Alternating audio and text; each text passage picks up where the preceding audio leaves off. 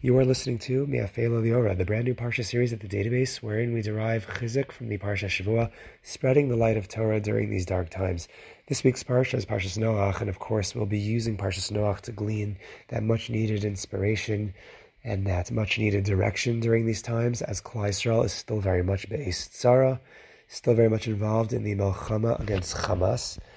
And as you might have heard, many have pointed out that Hamas is featured very prominently in this week's parsha, as the Torah tells us, Hamas, that the world was filled with this Hamas, this corruption, this lowly, debased existence of mankind. So low had mankind sunk that HaKadosh Baruch Hu concluded that the only available option was the obliteration, the destruction of mankind.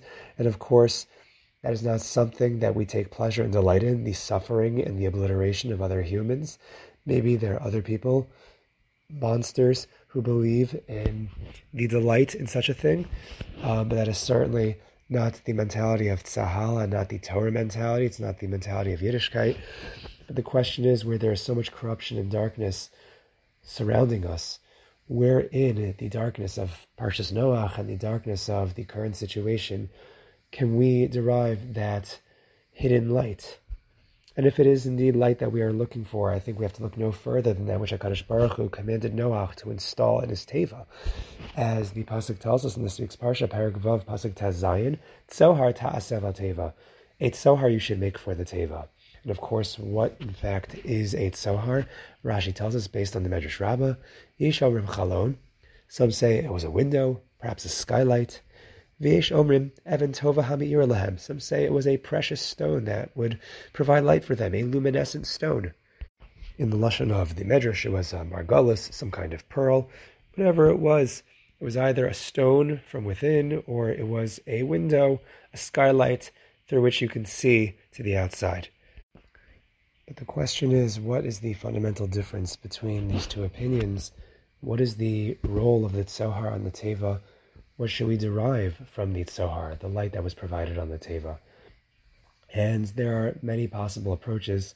Mori Yonasan Sacks quotes from HaGaon Rav Avraham Schick in his Peirush Eshed HaNechalim, who explains that the two interpretations of the Tzohar represent two different kinds, directions in our Emunah and Bitachon in Hashem. He says that the stone from within represents that light that sometimes we have to create within ourselves. He compares it to hisbodedus, where a person meditates and he thinks and he, and he completely loses himself in his thoughts about Dveikus Hashem, just cleaving to Hashem, him within himself, without any regard of what's happening outside of him. But sometimes we are not necessarily able to create it within ourselves. Sometimes we need external stimuli from the outside. Sometimes we cannot do it from the outside we uh, from the inside, and we need the chalon. We need the access to the outside. We have to look into the creation of the world. We have to look into the niflaos habore, the wonders of Hashem, and through that we can have emunah bitachon and Hashem connect to Hashem through the external stimuli. But again, there are times where those external stimuli aren't present, and in fact, when they are not, we need to create that light from within. When one is unavailable, we require the other. And in this vein, my Rebbe explains, based on the opinion in the Medrash that perhaps the luminaries in the sky in Shamayim, they were deactivated during the Mabul. And of course, the other opinion that says they continue to remain active. The Machlokas perhaps is connected that if the luminaries in the sky, the sun and the moon, the stars, if they were not active during the during the Mabul, then of course opening the window would have been useless. And Uh, and you would have to have created the light from within. Whereas if the luminaries were functioning, then you would be able to access their light through the skylight of the Teva. And sometimes we need one, perhaps sometimes we need the other.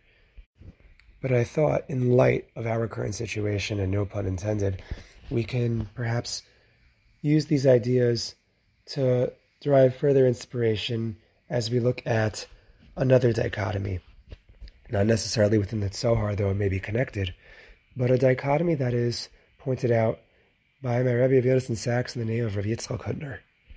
Rav Yitzchak Hutner points out that there are two very prominent structures in the Torah, where these structures are described at length, their measurements and their construction is described.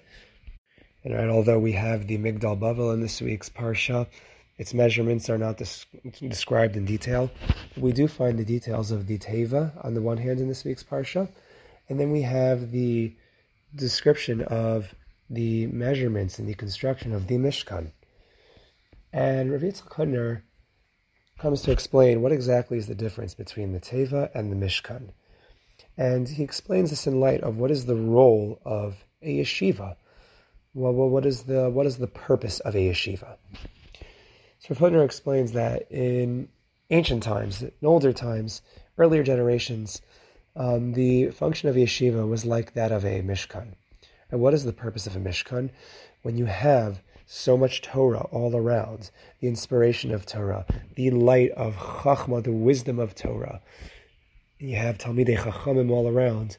So the only way to be able to contain that Torah, to harness it, and to be able to learn from it, to glean from it, is to capture it within one edifice, that is the Mishkan. The Mishkan is used to contain all the Torah from within so that we have a, a vessel to hold it. It is a center where you can just soak in all the Torah that is there. That, in fact, is the role of a Mishkan. It's to contain the Torah, the inspiration of Har Sinai, as the Ramban explains. That is the role of a Mishkan. What is the role of a Teva? Rabbi Yitzchak says that the role of a Teva is a place of refuge. It is a place where you remain safe from the ravages of the world. It is the place where sometimes we must go because of the corruption that is out there the perversion that is out there, where, you know, we don't really know what's going on out there, but we don't want to know because it's just not safe. And Rav Hutner explained that in earlier times, the yeshiva was able to function as a mishkan. It was the place to contain your Torah, a place of luxury of Torah. But nowadays, says Rav Yitzchak Hutner, the yeshiva has now taken on the role of a teva, it's something just to keep you afloat. It's something to keep you safe from what in the world is going on out there. And sometimes, perhaps, we think we want to know what's going on out there. We need to be connected. We need to have that window, that skylight, that peek into the outside world to know what's happening, whether it's being on the news or being on our devices. We feel like we would often be more comfortable and feel more at strength in knowing what's going on when sometimes it is just the opposite that we need. Sometimes it is more appropriate and it is more effective to take refuge instead of worrying about the things that are happening outside the Teva. We can worry about what's going on inside the Teva, which is our safe haven, where we are within our own Daled Amos, doing our own avoda, whether it's Torah, Tefillah, Chesed, whatever it may be we're just doing our day to day avoda. In the Teva, we have the opportunity to create that light, to create that Tzohar. And perhaps, yes, every now and then we do need the window of access to know what's going on. But to be able to separate, you know, between the Iker and the Tafel, the mainstay and what is perhaps secondary and less within our control. Because, of course, there are some people that do not have the choice but to be on the outside. They have to be in the ravages, in the Mabul, fighting that battle against the Hamas. And there are perhaps some people that it is within their role to be on the outside supporting those people because they need the physical support, whether it's in the form of tzedakah or it's in the form of other kinds of utility. Chizuk, encouragement from the outside there are people whose role it is to be on the outside. But I would say for most, the role is really in the inside. To shine the light of the Tzohar from within the Teva, to derive chizuk from that light inside the Teva, to be able to provide whatever encouragement is necessary, if not for ourselves, but for those around us who are in the battle, who are in the Mabul. And indeed, they will be encouraged if we keep our hope and we keep our faith and we keep the, uh, that positive mentality, being able to enjoy the light from within, to sing the Zmiros of Shabbos, to celebrate Samachos, to continue to daven, to learn Torah, and to do chesed. And why would we interrupt that to see the damage that's taking place outside the Teva when we are safe on the Teva? And our role is to continue doing our avoda because that's what's going to help the situation outside the Teva. So it is upon us to consider very carefully which side of the Teva we actually belong in, which source of light we must be deriving our vision from. And in that zchus, we should be zochet at the time where hamakom yirachem alachenu beis Yisrael v'yotziyei mitzara l'ervacho mi'afela liora mishibet l'geula hashta bagalo v'zman karivin omar amen. I want to dedicate this shiur L'iluy Nishmas Imi Rasi Chai Rachel Bastavitzvi Harenik Mars Mishkava. And of course, I want to dedicate this shiur to those who are still Be'ez Tzara in the most practical sense, those who are wounded Shev Refuah Shalema, those who have fallen, Hashem Yikom Damam, and their aliyahs, their neshamas should have an aliyah. Those close to those who have fallen should experience nechama. Those in combat should be matzliach and menatzeach in the milchama and all of Klal Yisrael should experience that shalom and that that, that, that true geula to come.